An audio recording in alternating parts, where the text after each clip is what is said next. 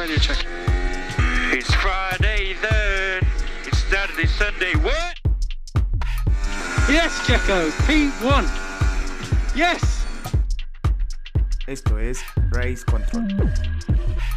Comenzamos. It's Friday then. It's Saturday, Sunday, what? Qué bonita intro, amigo. Qué bonita intro para el episodio número 30 de Race Control. Estamos contentos, Ahora sí. estamos emocionados. Ahora sí, Race Week. Eh, It's Race Week. Así es. Ya después de tanto tiempo de, de no ver Fórmula 1, tres meses, por fin tenemos la primera carrera del año.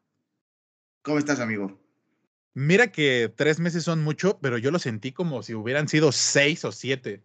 La emoción por aquí, por, por México, al menos quiero sentir yo que, que se sintió disminuida, ¿no? Sí, el hype bajó un poquito después de, toda, de- después de la temporada pasada en y que con el showrun de Red Bull y todo esto que hubo en Yo no México. sé, yo no sé si, si bajó tanto solo porque la temporada pasada fue muy buena y causó tanto hype el final. eh, igual lo que comentas, estuvo cercano el, el Gran Premio de México, hubo, hubo este showrun y, y demás. Creo que esto aumentó el hype y, y pues obviamente la gente estaba hablando mucho de Fórmula 1 en Twitter, en Facebook, en redes sociales y en general. Y esta vez con esta pausa tan larga se sintió muy, muy apagado el ambiente de Fórmula 1 aquí en México. Sí, la verdad es que sí, pero otra vez como que ya en redes sociales empieza, ¿no? Desde, las, desde los test en Barcelona, que no hubo tanta info ni nada, ahora los test en Bahrein, y ya esta semana como que ya vamos calentando poquito a poquito, y también nos, nos, nos dieron una probadita o nos adelantaron algo, o me sentí más eh, cerca de que empezara la temporada con el estreno de Drive to Survive, que es justamente de lo que, con lo que vamos a empezar más bien en el, el podcast. ¿Qué te pareció? La verdad es que a mí una verdadera cagada, güey. Pues mira, yo no sé si decir. Con una esto concluimos el tema de Right to Survive. eh, No es cierto, amigo, pero sí, sí fue una verdadera cagada. pues te digo, yo no sé si diría una. Es una tremenda, ¿no? Pero sí me pareció un poco. Es que están haciendo lo mismo año con año, temporada con temporada, que es cen- centrarse en un solo equipo, centrarse en dos pilotos, hacerla como totalmente un documental acerca de, de Ricciardo, de Haas, de Gunther Steiner, y me parece Digo, creo, que, eso... creo que también tiene mucho que ver que hay varios pilotos que no les gusta participar. Yo creo que hubiera, hubiera tenido otra. Fuera de eso se puede, se puede hacer mucho más con la temporada tan brutal que hubo como para que hicieran esto con Drive to Survive. Yo creo que por eso al menos yo pienso que es una cagada, porque tuvimos una gran temporada, creo que hubo más drama en, en la temporada como tal que en Drive to Survive. Yo esperaba ver el drama de la temporada, güey. No ver 10 capítulos de Daniel Ricardo. Y es que creo que justo esto es lo que, justo el hype de, de Drive to Survive en redes sociales fue lo que originó que, que nos sintiéramos quizás un poco más decepcionados porque estábamos esperando algo muy bueno. Porque cada que terminaba una carrera con, con algún acontecimiento loco, un choque, una nota o algo, lo que fuera, salía alguien en redes sociales a decir, Drive to Survive va a estar buenísimo, va a estar increíble.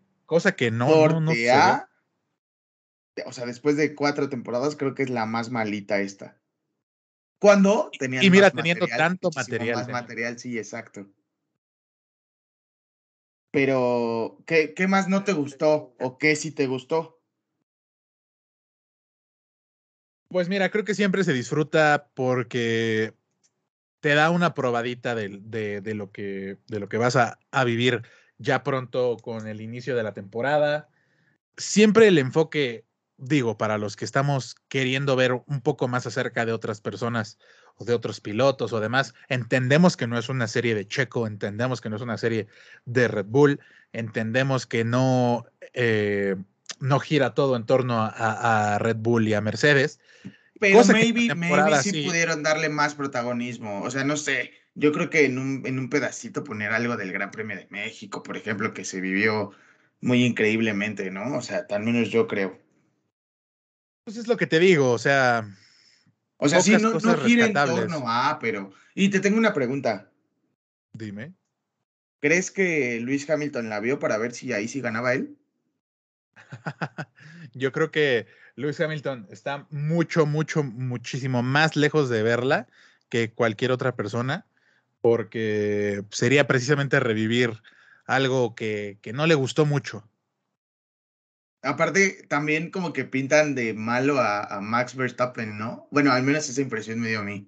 Pues a Verstappen y a por la FIA, güey. No, no por defender a Max, güey. O sea, realmente no por defender a Max, pero se nota mucho. O sea, tal vez un aficionado nuevo va a odiar a Max Verstappen a Red, y a Red Bull por... No, no creo. Yo creo que en la creencia popular y lo que la vibra que da la Fórmula 1 es todos odiamos al que siempre gana y el que siempre gana es Lewis Hamilton. De hecho, no sé si te has topado, no te has topado por, por TikTok, por redes sociales, las guías como que dicen cómo comenzar a ver la Fórmula 1. Y de entrada todos te dicen, hay un güey que siempre gana y al que todos odiamos, se llama Lewis Hamilton, a ese güey es al que tienes que odiar. No, la verdad es que no, pero yo, yo, o sea, yo como fan de Fórmula 1, no llegué odiando a Max Verstappen y a Red Bull, pero si, si han escuchado los capítulos de, del principio, los primeros capítulos del podcast, se, se darían cuenta de que Max no era como mi piloto favorito.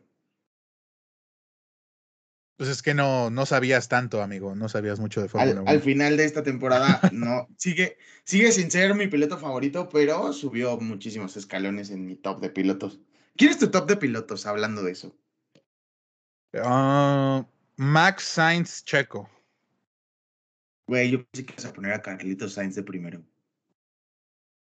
No, amigo. O sea, sí es un piloto al que le tengo mucho aprecio, sobre todo porque siento que, que más allá del lado mediático que puede tener en, por ejemplo, en España, que, que sí lo tiene, porque ahí sí siento que se vive la Fórmula 1 con con un poco de más, con un poco de más pasión y más historia, sobre todo por, por el lado de, de, Alonso. Y creo que le dan un poco más de estelaridad en las noticias, se habla un poco más del deporte eh, en general. Y creo que Sainz se ha hecho un nombre fuera de España por sus buenos resultados, porque al equipo que ha llegado lo ha hecho bien. Superó a Leclerc en su primera temporada cosa que todo el mundo daba por sentado que Leclerc iba a estar súper adelantado de, de, Sainz.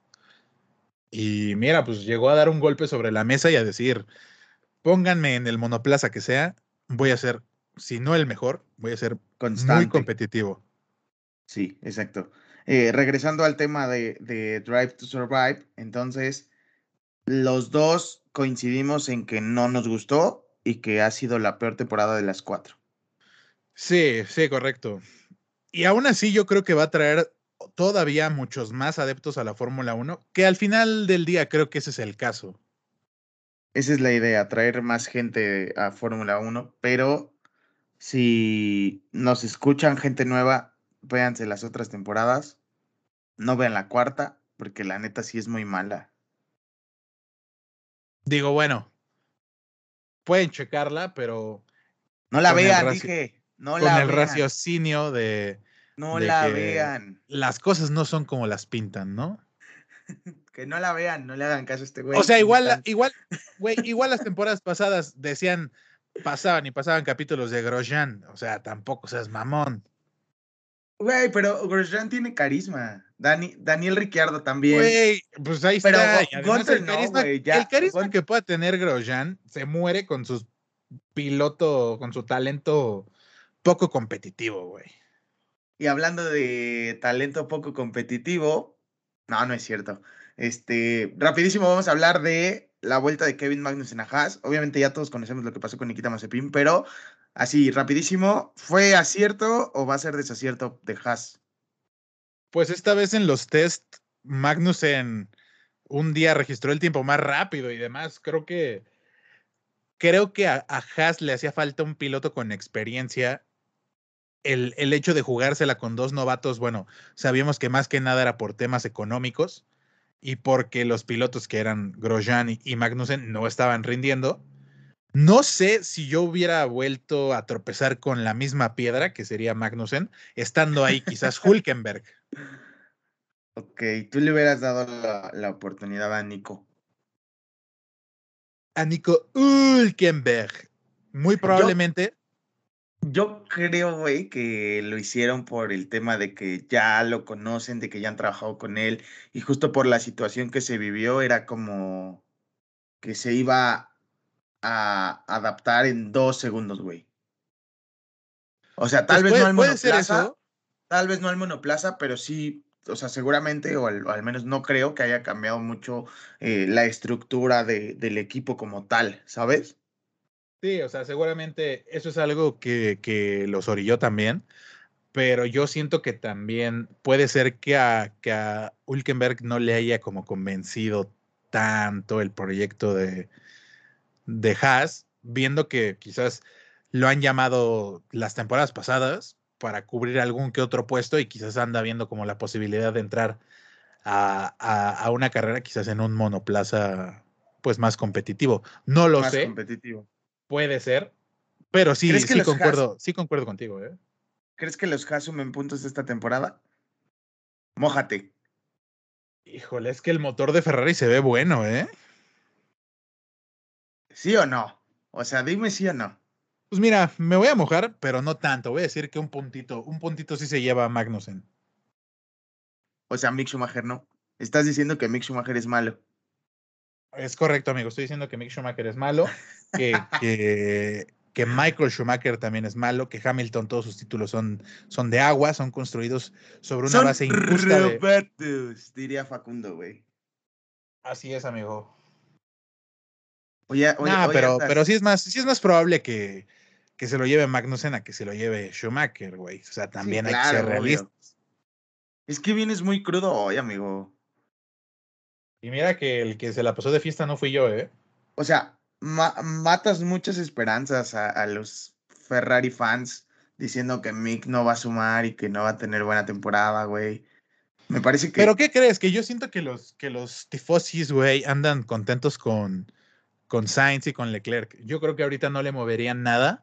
La temporada que hicieron los dos, digo, obviamente resaltando de nuevo lo que hizo Sainz con, con su primer año, su, primer, su, su adaptación tan rápida y superando a Leclerc, pues obviamente que es algo que llama más la atención, pero, pero yo creo que ahorita no, no están interesados en que vuelva Mick Schumacher. Yo creo que están viendo. Obviamente no que vuelva. Que el nivel.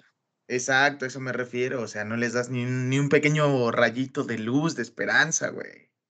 Pues vamos a ver, vamos a ver cómo se desenvuelve. Por lo pronto, con la temporada que hizo la temporada pasada, pues obviamente sabemos que está lejos del nivel que, que, Ferrari requiere en este, en este momento. No, no creo que ya esté tan lejos. Yo creo que es cuestión de experiencia y yo digo que van a sumar dos puntitos. O sea, siempre uno más que tú. Ay, güey. O sea, tampoco es como que hayas hecho la diferencia del siglo, güey. Pero uno lo va a sumar Mick. Pues, bueno. o sea, cada quien, ¿no? Cada quien puede creerlo. Las esperanzas están puestas. Mucha gente no hubiera dado un céntimo porque, porque quizás Latifi o George Russell clasificara tan alto, Latifi se llevara un puntito. Y mira, las, temporadas que hemos tenido han estado muy locas, con muchos movimientos, con muchos nuevos ganadores de Gran Premio. Creo que cualquier cosa puede pasar y eso es lo emocionante de la Fórmula 1. Pero siguiendo con el tema de Ferrari, ¿cómo viste las declaraciones de tu tío Binotto, güey? Yo digo que Binotto ha ganado muchos hates esta semana en México y en América Latina, probablemente. O sea, de por sí, el güey no, es como tan querido, no es como, cómoda. No es como que tú lo veas y digas, no mames, me voy a llevar chido con Binotto, me va a caer bien. No. Sobre todo porque es hiper polémico. O sea, palabra que suelta, palabra que es como si quisiera sembrar el odio en todo el mundo. Primero haciendo las diferencias entre Leclerc y Sainz, luego dando declaraciones como de que ya quería a Mick Schumacher, de que tiene la, la vista más puesta en Mick Schumacher que en Carlos Sainz, que fue el piloto que terminó mucho más, que terminó más adelante que Leclerc, que es un nene consentido. Entonces creo que no es el güey que está en la situación más cómoda en cuanto a nivel de hate, pero las declaraciones que se avienta son como para decir, o sea, güey, ¿no tienes a alguien que te maneje eh, tus declaraciones? O sea, obviamente aquí en México lo hacen más escandaloso porque se dirigió hacia, indirectamente habló de Checo Pérez y por eso muchos medios en México, muchos medios de, ni siquiera medios, muchas páginas mexicanas pues retomaron esa declaración, ¿no? Donde dijo que tal vez solo Max Verstappen esté por encima de ellos y el otro quién sabe. Básicamente algo así dijo, ¿no? Sí, más o menos algo así. O sea, cosa que me parece una falta de respeto, sea el piloto que sea, porque sabemos que los 20 pilotos que están en Fórmula 1 son los 20 mejores pilotos del mundo. Y creo que, digo, yo entiendo que es parte de encender una, quizás una nueva rivalidad. Ya veremos si Ferrari de verdad anda en la pista como anda en los test, porque lo mismo pasaba la temporada pasada, que iban bien en clasificación, que al principio de la carrera parecía que tenían buen ritmo y se iban desinflando, desinflando, desinflando, desinflando. Esperemos que el tío Binotto se trague sus palabras de nuevo, porque yo quiero ver, ya, una consolidación de Checo, sobre todo porque dijo es que yo, Checo creo que Checo comentario que su siguiente contrato depende de qué tan bien arranque esta temporada. A ver, punto número uno, no sacamos tan de contexto lo que dijo Binotto. O sea, sí se ganó mucho hate, pero en base a lo que los medios manipulan, el famoso clickbait, no. O sea, independientemente de que sea Ese es el punto número uno. Pero, punto número dos. Sí, claro que lo dijo, pero no en el contexto que todo el mundo lo entendió. O sea, si, si lees la declaración completa, mira, ahorita te la voy a leer, pero déjame terminar mi idea. Punto número dos, yo creo que Checo ya se consolidó en Red Bull esta temporada. Obviamente tiene que tener un buen arranque, una buena temporada para que le renueven, aunque muchos especialistas en Fórmula 1 dicen que Red Bull no va a ser tan competitivo este año. Hay que ver cómo, cómo va funcionando la temporada. Y ahora, lo que dijo Binotto fue, no, esta vez me apuntaría a un segundo puesto en Shakir. En cada carrera queremos lo mejor. Creo que seremos competitivos de inmediato. ¿Cuántos? Dos décimas por delante o por detrás, no sé. Red Bull es muy fuerte. A lo mejor el de Max estará delante nuestro, el otro detrás. O sea, tampoco dijo que toda la temporada o, así. Sí, yo entiendo, yo entiendo. Y, y siempre hay que meterle un poco de fueguito, ¿no? sobre todo estas páginas que se dedican a generar pues este tipo de notas rápidas de... O nosotros que también lo vamos a hacer con nuestro clickbait en el título, como de que no. Como nosotros también, exactamente. Sí, exactamente. Y ustedes entenderán.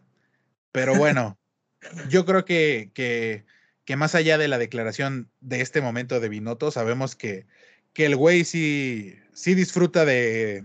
De generar esa polémica, ¿no? De hablar, de no hablar precisamente digamos que hablar no es su fuerte. Bueno, pero, insisto, no saquemos de contexto lo que dijo. Yo creo que tampoco va a pasar. Si ellos dicen que Red Bull está, está fuerte es porque lo está, pero también existe la otra versión de muchos periodistas que dicen que Red Bull no va a ser tan competitivo esta temporada. Digo, lo mismo se está hablando de Mercedes con todo este con todo este bumping que han generado con... Incluso Luis Hamilton lo declaró, güey, dijo que... Bueno, Luis Hamilton siempre declara que están de la chingada y sale y te hace la vuelta rápida desde boxes y te gana la primera pole position y te gana la carrera. O sea, creerle a Luis Hamilton es dejarle galletas a los Reyes es como creerle a tu ex, ¿no? Así no me chingues, Roy. Ok, está bien. Ya. O sea, tienes que dármela, o sea, porque, güey. Ya, ya, ya, me voy a callar, ya, ya. Tampoco te hagas el ofendido, man. Ya, güey, ya, no puedo. Que al contrario, pues deberías nutrirle a, esa declaración. Tú, tú lo has visto, güey. Sí, claro, eso es muy lógico y es obvio. Cuando, cuando, trae, cuando no trae neumáticos, como tú dices, se saca una vuelta rápida y, y empieza a bajar tiempos, ¿no? Pero bueno, es que es que todo es incertidumbre para esta temporada, ¿no? Me, me platicabas de los cambios que hubo en, en los test de, Barcelona a Bahrein, que hubo muchos cambios. Sí, o sea, como, de hecho, como comenté ah, desde el comienzo de, de los primeros podcasts de esta temporada, te dije, la información va a ser súper valiosa esta vez que hubo cambio de reglamento. Los coches entre sí cada vez son más diferentes. Los coches que nos presentaron eh, en los launchings de, de cada carro, a los que presentaron en los test de, de Bahrein, a los que presentaron en los de Barcelona, son coches que han ido evolucionando y evolucionando Y a los de que un van a presentar el, el de un modo gigantesco. prácticas, ¿no? También. Seguramente Sí, también van a sí, tener sí. modificaciones. O sea, por ejemplo, yo, yo leí por ahí que Aston Martin ya está preparando otro coche y también que le montaron un simulador en su casa a Sebastián Vettel.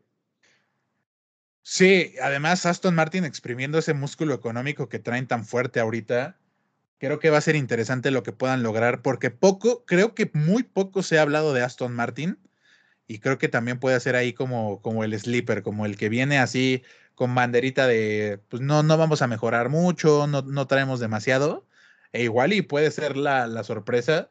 Digo, un cuatro veces campeón del mundo, Lance Stroll no lo hace mal. Entonces, quizás con un carro competitivo pueda, puede que la zona media se ponga interesante. La zona media, pero ¿quién va a estar en la zona media, güey? Porque la temporada pasada hablábamos de zona media con Ferrari, McLaren, Alpine, eh, Aston Martin y Alfa Tauri, ¿no? La zona baja era Haas y Williams y Alfa Romeo. Sí. Y la zona alta, güey, era Mercedes y Red Bull. Esta temporada yo creo que la zona alta, güey, no va a estar Mercedes y Red Bull. Al menos no solos. O va a desaparecer como, van a desaparecer o van a moverse algunos lugares de esa zona media. O sea, yo creo que en la zona media podríamos encontrar a Alfa Tauri y Alpine y arribita Red Bull, este, perdón, Aston Martin. Yo justo pienso igual la zona media. Y ya yéndonos más para arriba, yo creo que es que los dos, bueno, como tú decías hace rato de los expertos que comentan acerca de Red Bull y bla, bla, bla, lo que también se ha dicho mucho es que los equipos que ven con mejor progreso han sido McLaren y Ferrari. No como los más fuertes de, de, de toda la, la preseason ni los test de pretemporada, pero sí los que se les nota una evolución más grande de acuerdo a la temporada pasada con lo que están mostrando ahorita. Y creo que todo tiene que ver, tiene mucho que ver con, con lo bien trabajado que estuvo su estructura desde el lado interno de personal, de gente a cargo, ingenieros de, de diseño, los túneles de viento que están utilizando. Se adaptaron muy bien a las reglamentaciones. El motor de Ferrari promete ser muy bueno. Promete muchísimo, güey, promete muchísimo. Todo el mundo, o sea, además de los tifosis, creo que mucha gente quiere ver ese, ese renacer de Ferrari y en los test también lideraron vueltas y estuvieron arriba en los tiempos. Sí, Sainz hizo, hizo buenos, buenos tiempos desde boxes incluso. La vez que Checo hizo la vuelta rápida el último día, Sainz se le puso por detrás nada más por un error pequeño, porque le venía rompiendo los tiempos del primero y segundo sector. O sea, creo que lo de Ferrari también es cosa seria. Ahora, Más bien, yo creo que va a desaparecer esa parte media y solo va a ser cinco, cinco para arriba, parte alta, y cinco para abajo, parte baja, güey. Así de, de drástico veo el tema de la Fórmula 1. O sea, cinco van a estar compitiendo y cinco van a estar compitiendo, pero por ser el, el menos peor.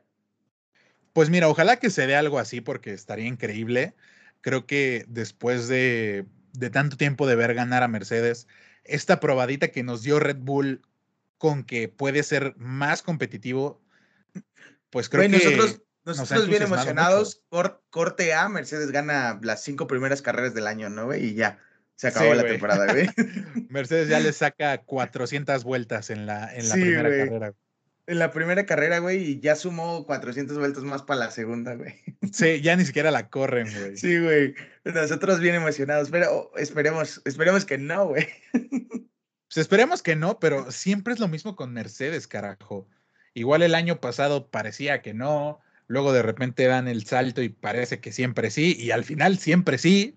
Luego Red Bull parece que va a ser el más fuerte, que va a ser el más fuerte, empieza ganando, empieza con victorias, con polémicas y demás. Y al final la temporada Mercedes era un pinche cohete, güey. Las últimas tres carreras del año, así lo ves. Y, y ya para cerrar, y, y que extrañaba mucho hacer esto. ¿Cuáles son tus pronósticos para esta semana? Ya teniendo que mojar, digo, a puro, a puro corazón y a puro test, Yo diría Mira, que... solo, solo, dime, solo dime quién se lleva la pole y quién gana la carrera.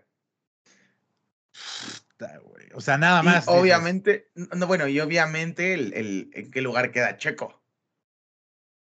Pues mira, a Checo lo vi fuerte en Bahrein y, y yo creo que Y se le da. y se le da, ya lo sabemos. Entonces, pero a quien también vi fuerte fue a Sainz, güey. Incluso no vi tan fuerte ni a Russell ni a Lewis, güey. Entonces yo voy a decir, se lleva la, la, la pole Max, se lleva la carrera Max y mi podio es Max Checo Sainz. Max, Checo Sainz, o sea, 1-2 para Red Bull. 1-2 Red Bull, así es. Verde, güey. Está bueno. Sería un buen Me gusta. chingadazo sobre la mesa, ¿eh? Me gusta, pero no coincido. Yo creo que la pole se la va a llevar Carlitos Sainz, güey. Me gusta Carlitos Sainz. Ya, es que me quieres copiar, güey. No, Agárrate a tu pole- ídolo, güey.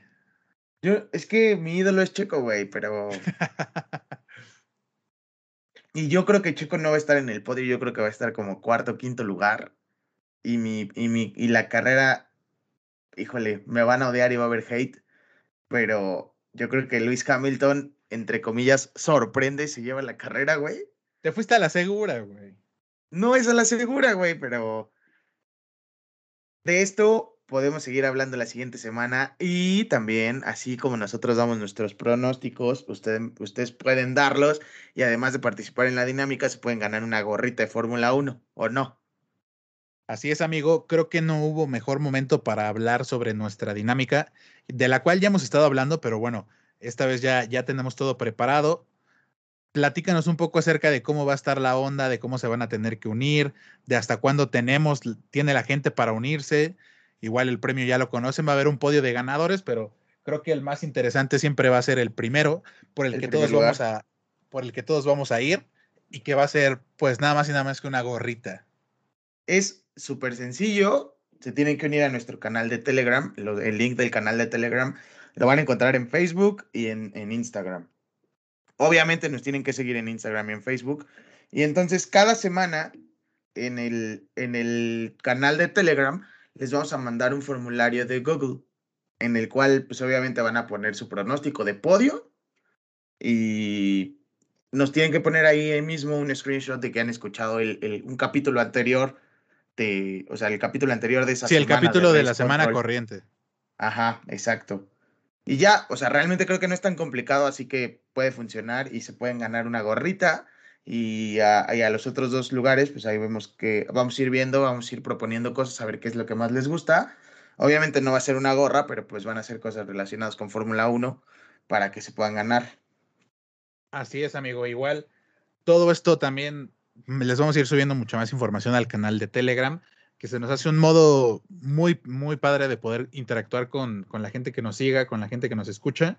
Y bueno, para, para además dinámicas y cosas por el estilo, también les vamos a subir ahí una encuestita sobre dónde les gustaría que transmitiéramos, porque queremos empezar a transmitir las 10 primeras vueltas y las 5 últimas vueltas con comentario y ahí también estar charlando un poco con ustedes. Tenemos la idea de hacerlo en, en TikTok y también podemos hacerlo en Twitch, pero bueno, ahí les iremos preguntando también. También en los space de Twitter que, que están como, como de moda podría funcionar. No lo sé. Sí, Sobre quizás todo ahí porque- podríamos hacer, Sobre todo porque en ahí los podríamos space hacer de una Twitter plática después. Ajá, justo, porque en los space de Twitter pueden, pueden entrar muchas personas, pueden solicitar la palabra y, y hablar y expresarse de Fórmula 1, como todos quisiéramos. Así es, amigo. Creo que O hagan su podcast. Ah, no es cierto. no, por favor, mejor compartan este, escúchenlo y pues díganle a sus amigos que si se quieren ganar una gorrita final de temporada, pues, igual y puede ser la de Max campeón del mundo, no sé, puede ser la de La de la de Chiquito, Chequito. la de Luis Hamilton o alguna de Mercedes, incluso una de... O sea, si ganas tú, pedirías la de, la de Carlito Sainz, ¿no? Así es, amigo. Me queda bien el rojo y, y Sainz, pues, pues es Sainz, ¿no? Si lo tuvieras enfrente, con, con esta pregunta vamos a cerrar el podcast. ¿No es cierto? O sea, sí, y, y después de la pregunta me das tus redes sociales y ya nos despedimos, te doy las mías, pero, pero quiero que me seas muy sincero con esta pregunta. Si tuvieras enfrente a Carlitos Sainz, ¿lo besarías? Este. Hasta, hasta aquí llegamos, amigo, de tus redes sociales, por favor. bueno, queda. No, güey, ¿qué crees? Mira, nada más te voy a compartir una experiencia. Una chica se encontró a, Leclerc ahora que estuvo por acá por, por la Riviera Maya y me mandó un clip a mi Instagram y, güey, consiguió que le firmaran una gorrita y todo y se ve súper a toda madre.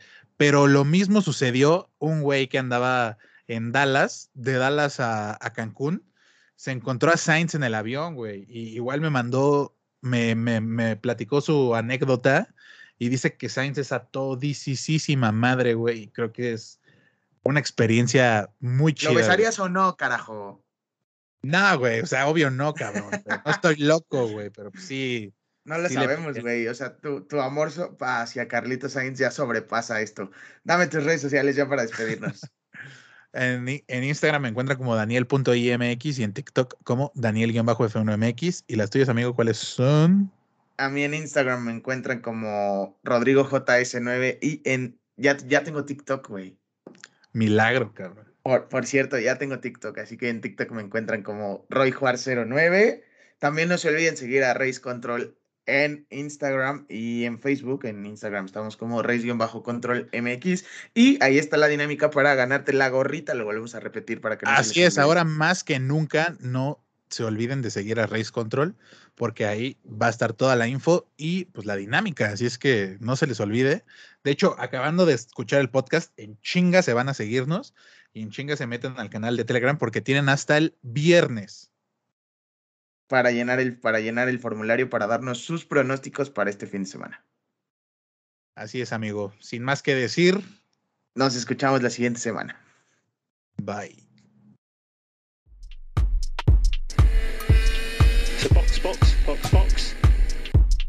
Esto fue Race Control. Hasta la próxima.